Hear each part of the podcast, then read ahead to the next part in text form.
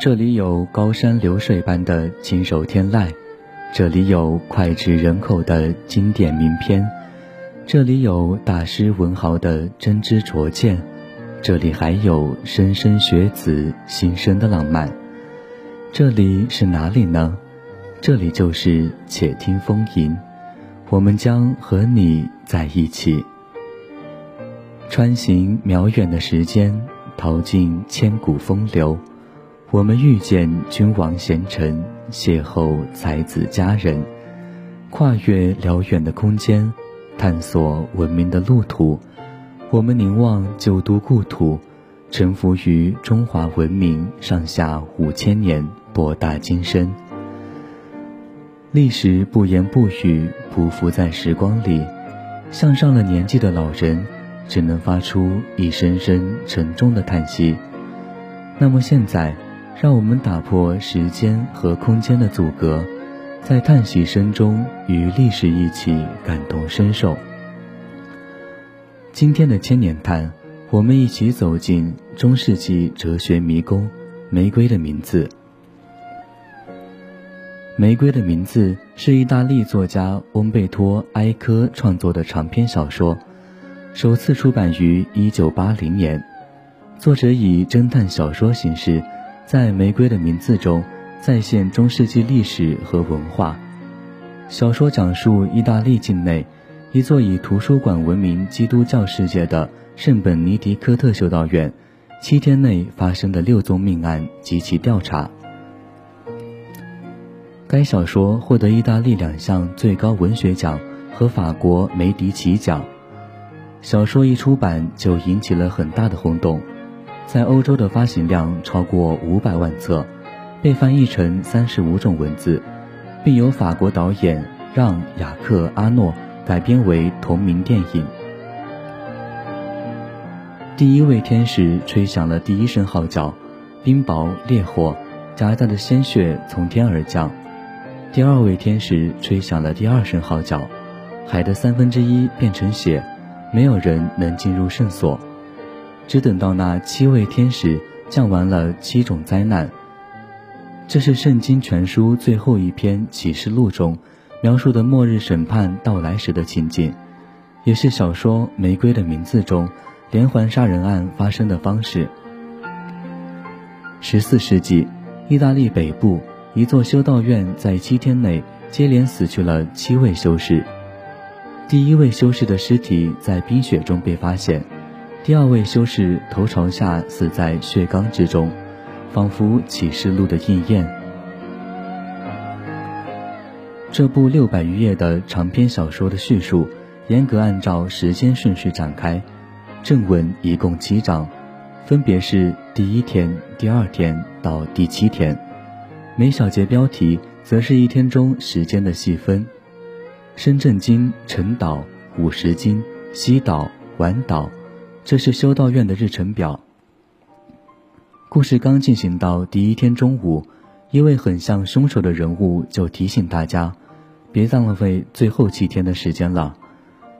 第二天中下午，另一位很有可能是凶手的人物就明确的把凶杀案和启示录之间的关联说了出来。此后，剧情正如预期般发展，一位位修士按照被预言的方式死去。该书主要讲述了一个修道院在七天里发生六起谋杀。巴斯克维尔的威廉修士对谋杀进行调查，线索不约而同指向了修道院最宏伟的建筑——图书馆。书的前页特意附上了图书馆的建筑结构图，是一座迷宫式的神秘建筑。威廉以为，历史事件遗留的痕迹就像事物的符号。符号与符号之间存在某种联系，它可以像解开迷宫规则一样，根据普遍规律找到那些痕迹之间的联系，最终发现真相。图书馆藏书的规则，正是像威廉所信奉的宇宙秩序一样，是按照某种符号编则，编码了所有图书。然而，威廉虽然凭才智接近了真相。却发现六起谋杀案并非像他最初推断的那样，是按照启示录七声号角的顺序有计划的谋杀，他们之间的相互一致完全是巧合。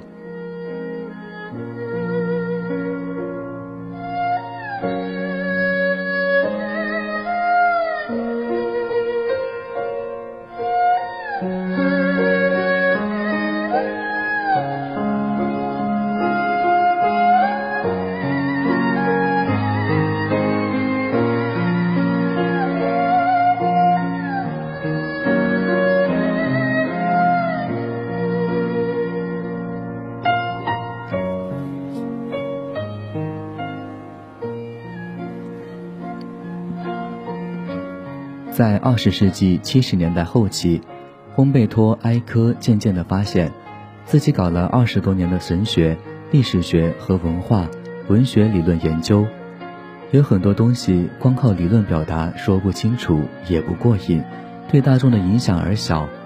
他就决定借助小说这种大众更可以普遍接受的文学样式，来传达他复杂而有趣的研究经验。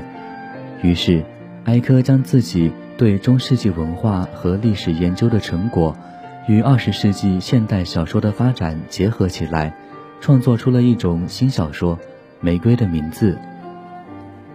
作者自述，该小说原名《修道院谋杀案》，但后来改成了《玫瑰的名字》，因为玫瑰是含义象征的，并且也源自书中的主题。一位十二世纪修士的诗歌中写道。昔日玫瑰以其名流芳，今人所持为玫瑰之名。这个修士着迷于“今何在”的主题，这个主题也衍生出了法国诗人维庸的那个名句：“去岁之雪今何在？”总之，一切荣华富贵美貌，最终都会陷入虚无。不过，埃科说，尽管万事万物都会消亡，我们依旧持有其纯粹的名称。玫瑰的名字并不在于再现中世纪历史，或讲述满足读者阅读快感的虚构故事。更恰当的说，作品是对各种冲突不断上演和升级的当代世界所面临的问题的思考与形象反应。当代世界呈现出文化多元化的格局，玫瑰的名字在后现代异化语境中别有深意。既然真理存在于叙述和阅读的过程中，那么不同的言说方式和话语体系都可能显现真实。《玫瑰的名字》是一部关于图书馆的书，图书馆在小说中既有着迷宫般的结构，又作为历史迷宫的象征出现。全书颇可作为中世纪文化史、宗教史的参考书来读，同时。也是一部欧洲读者所熟知的各种经典书籍、典故的互相交汇的场所。这部小说更像一位历史学研究者的研究课题。小说只是混杂着学术质疑、思想探险，然而全然是游戏的话语工具。所有通过情节构织起来的关于历史真相的思考及对知识探索的怀疑，最终都归于零。这一过程将现代以来小说赢得深刻性与生动性都解构为纯粹的游戏手段。